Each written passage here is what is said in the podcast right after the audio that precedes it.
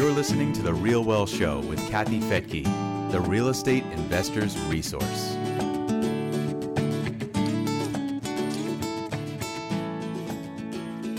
Buying an apartment building might seem a little intimidating, but it doesn't have to be. Like anything, you just need to study the topic before you dive in. And you can speed up the process by using a mentor. I'm Kathy Fettke, and welcome to The Real Wealth Show. In today's episode, you'll hear from Brad Sumrock, who ditched his job, found a mentor, and started investing in multifamily apartment complexes about 20 years ago. Today, Brad and his wife Jen earn seven figures combined from their real estate holdings and their real estate coaching business. And Brad is here with us today on The Real Wealth Show. Uh, so, Brad, welcome. It's so good to see you. Yeah, hey, I'm excited to be here this evening. So, you know, the world is changing dramatically. At Real Wealth, our focus is more on one to four units. You've been a multifamily investor. Right now, I'm pretty jealous about that because you guys have had a good run. the last two years have been phenomenal. Um, so let's let's just kind of start with who you are and uh, when you got started investing and why. This is three questions. I'm loading you up, and why you have chosen uh, multifamily as your asset class. Yeah. So, like, first of all, I'll just say, like, I'm living this dream come true, right? Like, I've been doing apartments for 21 years, and never in my wildest dreams that I think I would be an apartment investor. Um, and, you know, how it all started was if I could just take a step back to before I started investing, you know, I didn't come from money. I would say I was lower middle class. Um, you know, next pretty close to being poor, not broke, but like pretty not well off by by any standard. Neither of my parents graduated from college. And so they impressed upon me how important it was to study hard, get good grades, go to college, get a degree, get a job. And, and so that's what I did. You know, I got a degree. I became an engineer because my dad worked for an engineer. And I remember when I was growing up, my dad used to, my mom used to tell me how my dad's boss made 80,000 a year as an engineer. And they would go to vacations in Hawaii. Now, I grew up in Pittsburgh. My family, on the other hand, would go to vacation in Lake Erie from Pittsburgh. and and my dad and my mom would say things like, you know, your father only makes forty two thousand a year, and she she would say this in front of my dad as he was driving our family to to Lake Erie. So, you know, my my my mom, they just, she just wanted me to have a great life, you know, and they didn't know about real estate and investing and entrepreneurial and even the stock market, or they didn't know about this whole other world. And so that's what I did. I went to college, got a job, uh, I went to more College and, and, got a better job. That was a master's degree and got a better job, six figures. Um, but I got fired once uh, in my early, and that was a wake up call. And then I got laid off two years later, and that was my second wake up call. So I knew I needed to do something different, but I didn't know what to do. And so I, I actually, I don't even if you, you know this, Kathy, because we've known each other for years different events and stuff like actually started for my law school, uh, the LSAT. And then in the year 2000, the Rich Dad Poor Dad book came out, and I read that book, and that book totally changed my life because mm. um, I had never known those options existed, you know. Yeah. And then I read the next book and, and, and learned about ESBI, employee, self employed business owner, and investor and so I got rid of the law school preparation and went to, I, I sought out real estate education. I went to real estate seminars. Mm. And I was so skeptical because I was educated. I was like, you know, I, I got two degrees and I was smart, like book smart, but like business stupid, you know? and, um, but that's how I got started. And then why apartments? Was because you know Robert Kiyosaki in his book says you need to have investment income that covers your job income and then you could get out of the rat race. In fact, they created this whole movement of like the cash flow game, right? You know what I'm talking about, where yeah, play the cash flow game and to get out of the rat race. And so my income was 10,000 a month and you know, Kathy, I don't know what you you were doing 20 years ago. You're probably doing single family or teaching people single family and and one to four units. But like what I learned at the time was a, a single family home would cash flow at maybe two to three hundred dollars a month, and I needed ten thousand. So I'm thinking, oh my god, I need to have all these houses. and and so you know, I went to a seminar and I got a mentor. And and I know that I you know it's no secret that I mentor other people, and I'm not being self promotional, but like having a mentor and investing in my own education was critical mm-hmm. because my first investment property was 32 units, and and you know my mentor told me, he said, buy the biggest uh, property you can with the money you have. And at the time, he was not syndicating. So I didn't know anything about syndications. And that's a whole nother second part of my story. Well, First let me let me stop you there, because because how yeah. do you how do you get a mentor? People ask me that all the time. Like, how how do you get a mentor? I mean, it's did you just hire this guy, or did somebody who just liked you and saw your potential? I mean, how does that work? Well, it could be all those different ways. Like Mm-hmm. Like in that case, I went to a seminar and they offered a formal mentoring program. And I, by the way, when I went to the seminar, this was back in 2001, it was 500 bucks. And everybody, I was an engineer at work, and everyone at work on Monday or, you know, Friday before the seminar, they were like, oh, have fun this weekend. How, you know, hope you like that seminar. You know, they were kind of making fun of me. And, and, and on Sunday, they offered the the mentorship program, and I'll never forget. You know, this was 20 years ago. It was 10,000 bucks, and I, you know, what what what would that be in today's dollars? I don't know. You know, 30 grand or 40 grand or whatever. But I bought it, and and the thing is, I didn't want to be sold, but at the end of the day, I wanted to work with the guy, and he just said, "Hey, here's how I work." You know, I don't, I don't uh, do lunch and dinner, and I don't do brain picking sessions. And so I bought it, and I was yeah. so embarrassed. I didn't tell. I went back to work Monday. I did not tell a soul. Did How much did you spend?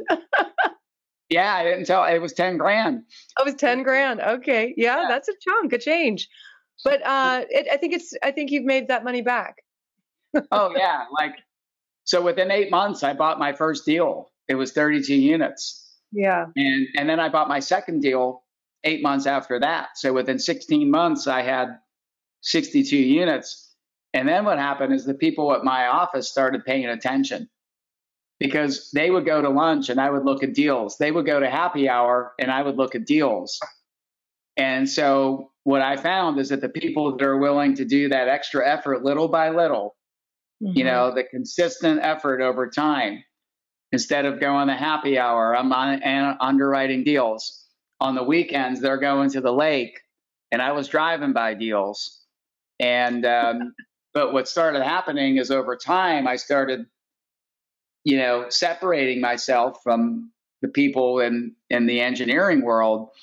And within a couple years, I had 62 doors, and, and I was able to quit my job. And that's that's how I did it. But you also asked like how you know, there's other ways to get a mentor too. Like there are people that have formal programs, and there's people sometimes you just get somebody to take you under their wing. You know, yeah.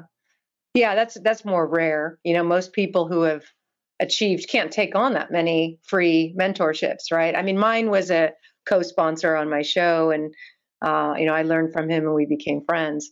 But uh, but you know, multifamily is a lot more complicated than what we teach. You know, to, understanding a pro forma for single family is uh, probably anyone could figure that out. Uh, multifamily is a little more complicated. There's so much more I want to ask you, and I, I uh, you know, there's so many things. Uh, but first, how did you get the money for that first building? Did you well, save it? Yeah. So, like, you know, I was a late bloomer. So, anybody listening that's in their 30s or 40s or 50s, it's never too late to start. Um, you know, I worked in corporate America from the time I was 22 until all the time I was 35 is when I read that book and went to my first seminar. So I had 13 years of working mainly as an engineer and then sales. I got into account management and sales, made six figures for the you know the second part of those 13 years. So I was able to save money. And you know, that's one thing I learned from my parents is the way to financial freedom was to save. Now I don't believe that anymore, but you know, so basically in my 20s and early 30s, I was living below doing all the things they tell you, right? Live below your means. You know, if you don't have like all the middle class paradigms that Kiyosaki teaches, don't go into debt, live below your means, you know, save 10, 20% of your paycheck, invest in your 401k and your IRA. I did all that stuff. Mm-hmm. And so, um, and so I was able to buy my first deal and I'll never forget it. I bought it when I was 35 years old and it was $976,000. I put a, I put 194,000 down and got a 700, $776,000 loan. That was my first deal. That must have been a scary was, day. Yeah, the problem was now you're out of money, right? Yeah. Now you're mm-hmm. out of money. And now how you do your second deal, that's where you got to learn how to syndicate or you just stop. Mm-hmm. Yeah, or you improve it somehow and, um, you know, refi, get the money out, do it again. Okay, so fast forwarding, because there's a lot in between. I, I think Rich and I met you, oh, I don't know, seven years ago or something. Uh, and you were, you know, you, boy, was the timing good. It was hard to know, but, but you must have known something. But you went all in. Um, you have been now sharing stages with the man who changed your life, with Robert Kiyosaki. You're kind of a regular uh, at his events or, you know, at the same events. what was that like the first time you met him and then when you were speaking on the same stage? Well, speaking honestly, of Robert was, Kiyosaki. I mean, I was starstruck. You know, it's funny because like I mean, Kathy, you know how it is. Like you, you influence a lot of people, and I'm sure a lot of people come up to you and say, "Oh, Kathy, I want to thank you and Rich for changing my life." And I get that because we, we, we make a big impact. But you know, Robert's book changed my life. Never met him in person. Never been to one of his seminars. And then, you know, we started buying apartments, and then my wife and I created an education program. So, like his books changed my life in the year 2000. And then it's like 2016, 2017 time frame. And I meet Robert Kiyosaki at a real estate guys event, you know, our, our mutual friends at the real estate guys. And I was starstruck. Like I didn't know what to say. like I, I, was just like one of those people that are like, "Oh, Robert, you changed my life. Oh, I want to thank you." And he was just like, "Well, you know, whatever, you know." And, and, He's over it. and um, but uh, you know, so the learning there, by the way, and now I've, you know, I'm around like Grant Cardone, Tony Robbins, is you just got to be like a cool regular dude that they want to hang out with because if because if you're not, they ain't gonna want to talk to you, you know. And, you can't. Um, you gotta let the. You gotta hide the starstruckness. yeah. So, but I can tell you that, you know, Robert's been on my stage twice. Um, you know, I have a cell number. Um, we're acquaintances. I, I, I, I'd like to say we're friends, but you know, friends could be an overused term. But like, he knows me. I've called him. I've made introductions, but like I don't like call him every day, you know, and hang out. But it's like it, it, it is pretty cool that that you know we've come full circle. Yeah, and every time I um, kind of checking out your Facebook, you are doing something incredible. It's really like you and Jenner just living the dream. It, it's incredible the places you've traveled. Um, is your is your mom still around to see how far you've come?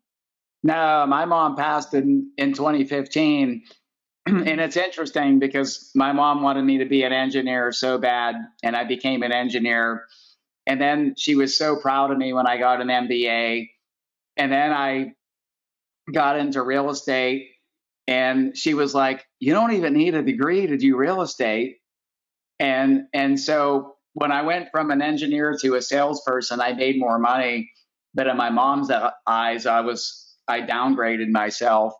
And then when I went from sales to real estate, in her eyes because you know, you know, you know, you could do real estate eh, with a GED, right? I downgraded myself, and I don't think she ever really knew what I did, you know, because mm-hmm. at the the last from 2012 to 2015, she had well, I I don't know if it was Alzheimer's or dementia, and I, I you know maybe I don't fully understand the difference, but she suffered from memory um, loss or accessing her memory, and so um, I don't really know if I did, but this is a whole story. But I believe that she knows what I do now because I had a unique experience, and I believe that she knows what I do now. Oh, oh, how cool! I can't wait to hear about that sometime. well, the short story, if you want to know, is I was I at do. a mastermind. I was at a mastermind with Tony Robbins, and he brought in a spiritual medium, which I thought was total BS. And next thing you know, the guy's telling me unique, specific things about my mom, like right now and it wasn't stuff that like you can make up like oh your palm is you know like these palm readers in hong kong and stuff like that. Like it was really it was really weird to the point. And so i'm just saying like i believe that my mom knows what i'm doing now. okay. Yeah. now you're making me want to i've never been to a tony robbins event so maybe i need to do the next one. Okay so for our audience um, let's get into the nuts and bolts because that I could go on to the spiritual side of things all day. Um, and we're just going to go completely to the other end of like detail and strategic uh, stuff. So, what I mean, what would you say is the big difference in learning that people need to have when it comes to multifamily versus single family? Because full transparency, uh, multifamily still scares me a little bit. I've done two really big deals. They were hard. Uh, we had problems with them, and uh, so what you know, what do what are the basic differences and the most important things people need to understand about a bigger asset like that? Well, this is a so I think it's a paradigm shift. Because my first deal was 32 units, my second deal was 30, my third was 250. I had over a thousand doors as a syndicator. And then I went and did one single family home, and I thought it was hard doing a single family home because I had to put the ads in the we it, I was in Houston, Texas. We had a publication called the Green Sheet. I don't I don't know what you have in California, but this was back in 2011, 2012.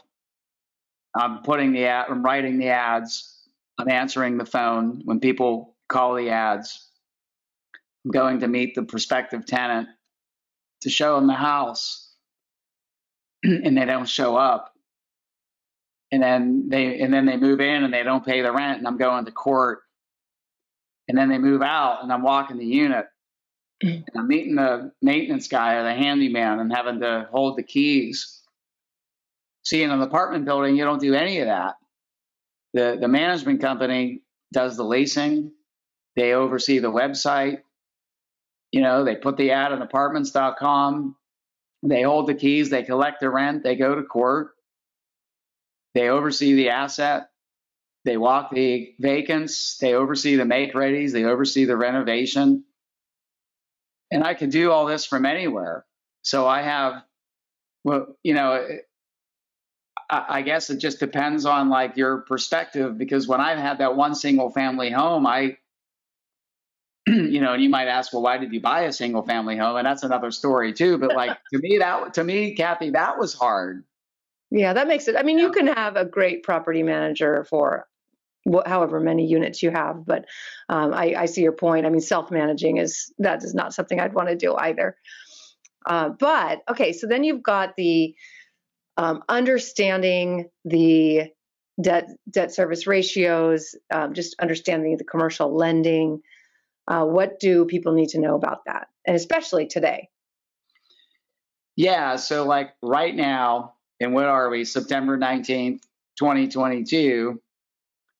The you know there there was a time where the experts would say you need to have dry powder because there's going to be a day and a time where real estate's on sale. And right now, apartments are on sale. There's a deal that one of my mentees was looking at in April for 28 million. He got it under contract for 23 million. But the challenge is the lenders aren't loaning 80% anymore. They're loaning, you know, 60%, 65%. And the interest rates aren't three and a half, they're five and a half. Mm-hmm. So look, you know, Tony Robbins says this 80% of success in anything is is psychology or what we would call mindset. And I know it sounds hokey. It, it really does. But the people that believe that they have that they don't need to work on their mindset are the people that need to work on their mindset the most. And so, yes, you need to know all these things, but like the first deal I did in 2002, the interest rate was 6.375% on that $774,000 loan. And they're still below that now. So, you know, now that like earlier this year, Kathy, the rents were going up, interest rates were three and a half percent. And there was so much what I call stupid money chasing deals. Yeah. That you know, my students complained like, "Man, it's so competitive. They offer this deal. How yeah. am I going to win this deal? I got to overpay." Well, now it's the opposite. Now it's like brokers are calling me to make an offer on the deal. Yeah. But but now the lenders are less aggressive. So like, yeah. you know, you could always find a reason not to do something. So like I'll, I'll, just tell you, like at the end of the game, at the end of the day, the cash flow right now is lower than it was six months ago. It is. You could you could buy the deal for 28 million at three and a half percent with an 80 percent loan, and you'll cash flow higher than if you bought it for 23 million, but at a 65 percent loan at five and a half percent. Your cash flow will actually be higher if you paid the 28 with the better debt but now we're getting at a better basis. Mm-hmm. And so what I've done, Kathy, and you, you probably know this, but I don't do commercial. I do apartments. Like I don't build, I buy. I buy B and C class buildings, maybe sometimes A, but I don't do mobile homes. I don't do commercial. I like when I say commercial. The only commercial I do is is market rate apartments and I don't even do student housing. I don't develop apartments. I buy existing properties. But what I found is that if I'm willing to pivot strategies, how I underwrite deals, the uh, the expected returns and the type of returns, is it cash flow? Is it upside potential? Is it value add? Is it depreciation? And I look for all of those. But like right now, the cash flows are going to be a little lower than they mm-hmm. were before but your basis, meaning like you can buy it now cheaper. Mm-hmm. And, you know, over time, the prices go up and they recover. So, like, I believe the financial markets are going to be, you know, that's February, it's September 19th. The Fed's going to raise rates again tomorrow, 75 or 100 basis points. My guess is almost even 100. I was thinking 75, but based on everything I'm seeing now, I'm going to bet that it's, it's going to be 100. Be yeah. I'm going to bet it's going to be 100. Yeah. And then are going to raise them again in November and again in December. And yep. and the, and the debt markets hate not knowing what rules to play by. But once once they stop raising rates, they're going to know what rules to play by, and things are going to calm down. And by then, it, I don't want to say it's going to be too late because like people people somehow think like, oh, I'm going to time the market. But but by the time you time the market and then jip then then get in people like me that are already in we already have the relationships we already have the equity we already have the track record we're going to get the deals. So what i tell my most experienced students to the newbies to the people that never heard me before that might be like listening to this show is if you if you want to be in apartments you got to get started because because there's always a pivot that you can make with your underwriting, your strategies, your your debt. Um, but that's what people need to know right now is that is that loans are going to be at a higher rate and a lower LTV, and you need to raise more money, but you could buy deals at a discount. Does that does that make sense? What I'm saying? Absolutely. I mean, what if you had your preference? Would you rather pay more with a lower interest rate or pay less with a higher interest rate? Well, I've been doing both. So like I like like since July, just so you know, since July I bought 1600 units and I syndicate deals now, so I don't I don't want to be you know, just to be transparent, I don't own all 1600 of these units, but I'm a GP and I have a you know, I put in I, I put in money in every one of my deals, but my ownership interest is is above and beyond my equity investment. That's what it means to be a GP, a general partner in a deal. But I, I've I've been I've done 1,600 units, 186 million dollars just since July. Um, and none of these deals are going to cash flow really well right now because the debt's so low and the rate's so high. But we're buying it a discount. Like the basis of what we're buying the deals at is lower than it's been in in, in quite a while. Um, mm-hmm. But then last year I was buying deals, and you could say I was paying top dollar, but they were all cash flowing better because the debt was better. Mm-hmm. So like if you're if you're willing to adjust your you know, last year I was getting better cash flow and tax advantages and less upside, and now I'm going to get a lot more upside on my deal tax advantages but less cash flow. Does that make sense? Yeah, absolutely. Okay, so let's talk cap rate because this is still something after all these years that confuses me a little bit. I'm just being kind of transparent and I do want to take your course so I understand it better. so, you know, we underwrite a lot of things and and you know, you're making assumptions. People are making assumptions about the exit cap. Um, how do you how do they make those assumptions? You know, how do you possibly know what that exit cap's going to be? Yeah, so I'll tell you how I do it. And it's been pretty it's been a pretty good way to go. So an ex like an exit cap rate is where you expect the cap rate to be when you're going to exit the deal. And so what I try to do is I try to look at like, well, well, what's a kind of a historical rate? Like for example, let me just give you, uh, and I'm I'm better at, at using examples. So like before interest rates started skyrocketing, say first quarter of 2022, believe it or not, people were buying, you know, C plus deals, class C plus deals, and that might be another question. Well, what's C plus versus B versus A? Mm-hmm. But people were buying like 1980s construction deals in you know, income levels in the 45 to 50,000 range. So that might be a C plus deal. In Dallas, which is not the same as California, but in Dallas or in Tampa, and they were buying these deals at like a four cap, like a four cap. That's what they were buying. Mm-hmm. But that was way below the historical. Right. And so, like, we might buy deals at a four cap based on actuals, but we would underwrite an exit cap five years from now at like five and a half, 5.75. Because, you know, historically, a 1980s property that has that demographic is not a four cap. Okay. Right. Okay. Be a little higher. Mm-hmm. And and ironically, the one thing I think that's going to save a lot of my students is that now, you know, back then they were like, Brad, your underwriting's too conservative.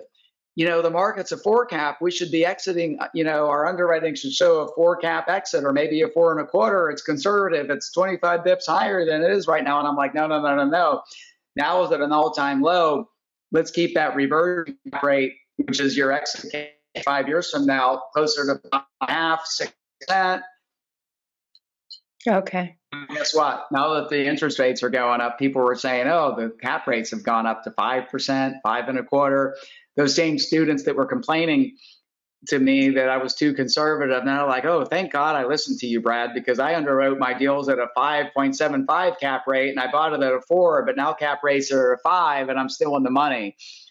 You know, an acquisition cap based on what's at the market now, the reversion cap rate I'm always going to be a lot more conservative and have that exit cap rate be higher than now. I don't want to say always. I mean, there could be a time where you know the market's really soft and maybe you're buying at a seven cap rate maybe i would underwrite it to be a little bit lower you know so so the bottom line is like what i've been doing and the methodology that i've been using is when i look at underwriting i look at historical numbers like you know there were last year rents were going up 20% in some markets what, what do my underwriting that is on you know, acquisition for the first 12 to 24 months, I would do what's called mark to market. So I would mark the rents up to the market.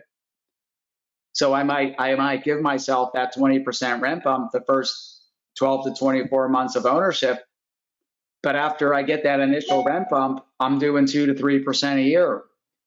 And I know other people that were not doing that. They were being more aggressive and they were showing five, six percent rent growth. They were marking it up to market, but then showing five, six percent a year because they were thinking, well, but that's insane because rents historically don't ever go up five to six percent annually over the long term. They go up like two percent.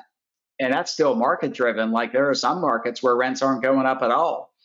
So you got to know what's going on in that market by getting access to market data. And there's a lot of sources where you could get market data for a fee and you could buy market data for different parts of the country through like CoStar, Yardi, or RealPage, and you know some of these data sources that that that that's what they do is they gather that data and they provide historical and actual you know rent growths, expense growths, cap rates, sales comps. And so you got to be a student of the game yeah, absolutely. I mean, so when you look at historical cap rates, is there a time frame that you like to use? I mean, obviously pre-COVID would be helpful because we know that was just a lot of insanity over the last couple of years and unusual dips and highs. Um, so when you are looking historical, are you saying the last 10 years, the last 20 years average? Are you picking like 2015? I mean, how do you how do you pick the last years because this is just my opinion, but when I got into the business, you know, 1970s assets were, you know, a C class deal was a 1970s asset. Well, that was when I got into it 20 years ago. Now it might be a 1980s asset, right? Um, but a typical C class deal, I remember when I got in in the year 2001, like it was seven and a half, eight percent cap rate. I don't know if it's ever going to go back to that. Like, I don't know if it's ever going to go back to that. Like, I personally don't think it'll ever go back to that. I think there's what what what causes a decrease in cap rate is an increase in demand, and I think that there's so many reasons why people are more tuned into investing in multifamily now. And it's and I could be totally wrong, Kathy, but it's like I use an analogy of my dad and the analogy that I tell in my seminars is my dad thinks that, you know, when he was young, bread used to cost a quarter a loaf. And, but it's like, I'm like, dad, it's never going to be a quarter again. like it's never going to go, it's never going to, you're never going to be able to buy a C class deal for 30,000 a door. And here's why the rents were 400 a month back then, and now they're 1100 a month. So it's never going to be 30,000 a door again. It's just not. Mm-hmm like that 30 like that deal that i bought in 2002 that 32 unit deal the rents were 450 a month and i paid 30000 a door and my interest rate on my loan was 6.375% today the rents are 1200 a month you'd pay 100000 a door. And up until three months ago the, the interest rate would have been 3.5% now it's 5.5% but if you look at the rent the interest rate the debt you'd probably get a return that's very similar to what you would have gotten 20 years ago, if that makes sense. Yeah, that's amazing. Because, so yeah, that I think that's what I, I, you need to repeat that because, you know, we're seeing that too. And those of us who have been doing this for a little while, I look at some of the stuff we're buying today and we're helping real wealth investors buy. And I kind of look at it and go, this is weird. It's not that different than when I started because rents have gone up. And yeah, so that's kind of essentially what you're saying is somebody who comes into multifamily today or just let's just say investing today, you think they could possibly get a similar type of return that you got when you started? I mean, it, it yes, possibly. I mean, it, but like you know, just just to repeat what I said, if you think it like, and and and let me just say it a different way too, because see, you're in single, you're you're an expert in one to four units. And remember when you asked me and you said apartments seem hard, and I told you, well, single families seem hard to me, right? a lot of it is what it is that you're you call it mindset, call it your comfort zone, call it your, you know, what what it is that you do versus, you know, are you an insider or an outsider? There's three or four different ways that I described it, right? So to me, I've had people on the perimeter of multifamily. Like I remember in 2016, they were like, Brad, it's a I want to get started now, but don't you think it's the top of the market? Don't you think you need to wait until the market crashes? And I'm sitting there, it's 22 now. And some of these people are like, Brad, I feel like such an idiot because I didn't do anything for the last six years. I'm one of them. but but but you've been doing stuff in your zone, yeah. right? Yeah. You're like you're if I'm assuming you're buying one to four units like like hotcakes, right? And you probably always find a way to make those deals work because because you're an insider and I'm the same way in multifamily. So like that that first deal I bought with 30,000 a door, rents for 450 a month.